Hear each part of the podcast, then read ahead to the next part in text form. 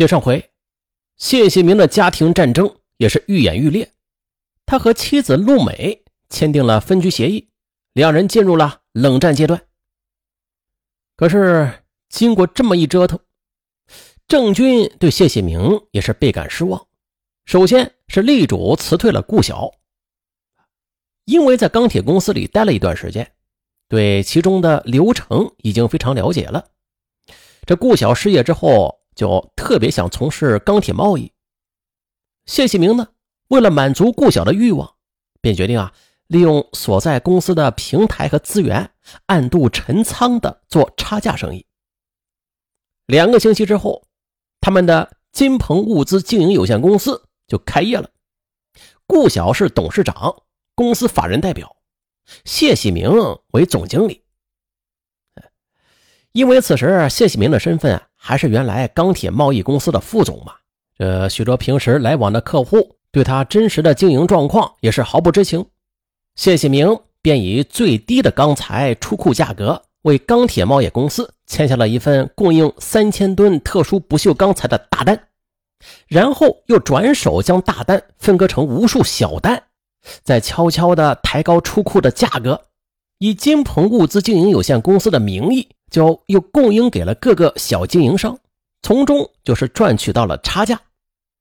就这样，还不到两个月的时间呢，谢喜明就做了上千吨的钢铁生意，扣除提成之后，足足赚了几十万。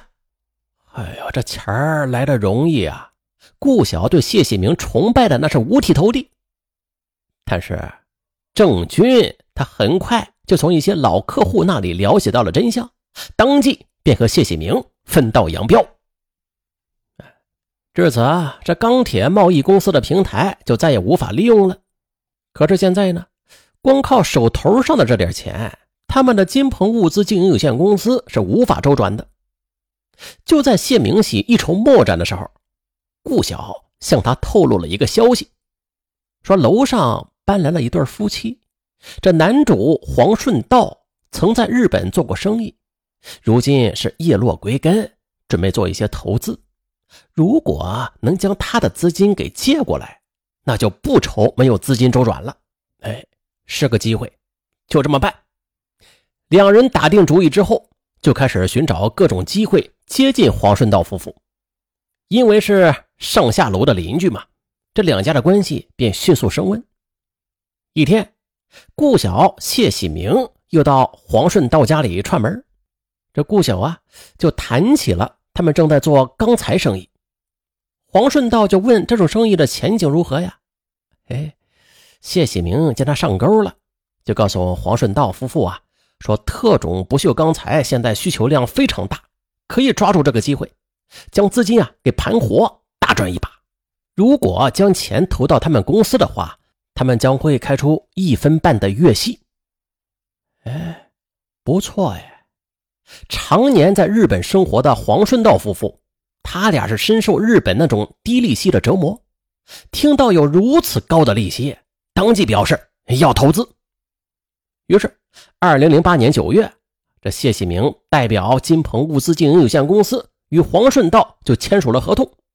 黄顺道分两次将金额分别为人民币二百二十万元和二百万元，就打到了公司的账号上。哇！拿到这笔巨款之后，谢启明就赶紧购进了大批钢材，准备大赚一笔。然而，二零零八年十月开始，随着金融危机的到来，钢铁股票大跌，钢铁价格也是全线下降。那段时间里，顾晓也是不停的在谢启明的耳朵边唠叨着：如果那些借来的钱有了损失的话，他是不会赔的，让谢启明自己想办法。这些言语也是严重的刺激了谢启明的神经，令他脾气非常暴躁。可不仅如此啊，投资人黄顺道夫妇看到股市跌，钢铁降，也就天天晚上跑下来询问资金情况。可是谢启明毫无办法。一直到了二零零九年的六月，为了打开钢材销售渠道，将这损失补回来，谢启明开始往江浙一带寻找市场。可是他万万没有想到啊，这前方市场还没有打开呢，后院就起火了。八月十九日深夜，顾晓打电话告诉正在浙江江山出差的谢喜明，说啊，因为黄顺道夫妇不断的向他索要这几个月未交的利息，而金鹏物资经营有限公司呢，除了那些钢材已成空壳了，他就通过亲戚牵线，将公司给转让了，所得的钱暂时放在他那里，让他先在外边躲一阵子，免得让黄顺道天天上门催债。什么？谢喜明一听，简直要气晕了。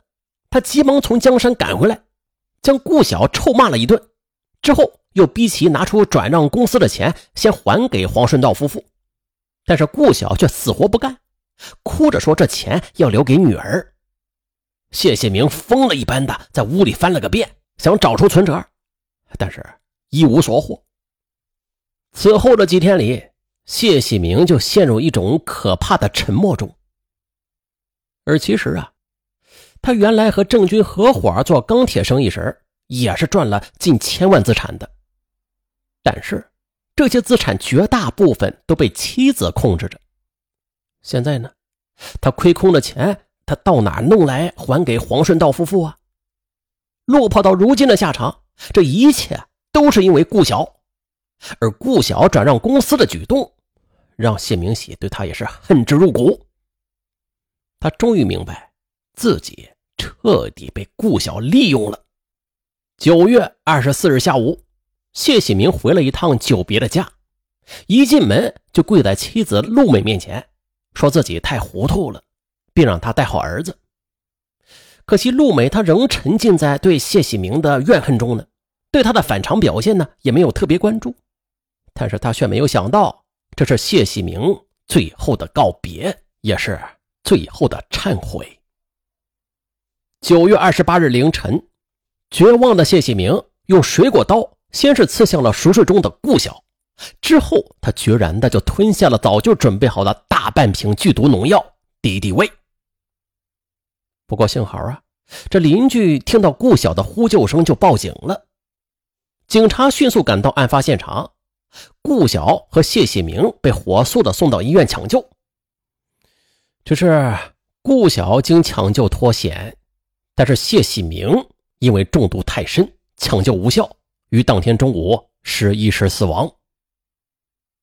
当天下午，警方在查明谢喜明的身份之后，就通知陆美去殡仪馆认尸。至此啊，投资人黄顺道夫妇才知道谢喜明和顾晓原来不是夫妻，是情人关系。而谢喜明呢，本来身为一个成功男人。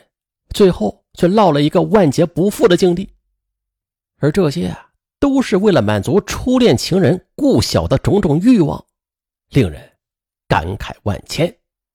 十月二十七日，顾晓康复出院，但他刚一出院，就接到了聊城市东昌府区人民法院的传票。原来黄顺道将其告上了法庭，要其归还欠款。然而。顾晓对这笔欠款呢，却死不认账，还说啊，这是谢喜明留下的借款，他不清楚，并且他与谢喜明不是法定夫妻关系，没有义务归还这笔款项。然而，事实胜于雄辩，从法律上来讲吧，在公司转让前，公司法人代表就是顾晓，总经理是谢喜明，这谢喜明啊。他事实上是代表公司借用的这笔巨款，还有就是，这公司在转让时，其股权转让协议上也没有体现谢喜明的名字，只有顾晓的签名。由此，该公司的债务债权由顾晓负责。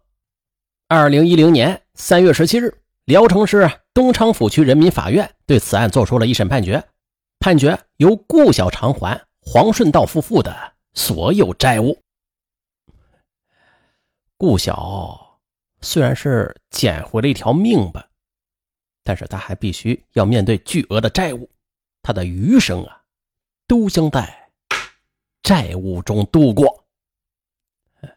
一个色令智昏，一个利欲熏心，这两人一个失去了生命，另一个将痛苦余生。本案完。咱们下期再见。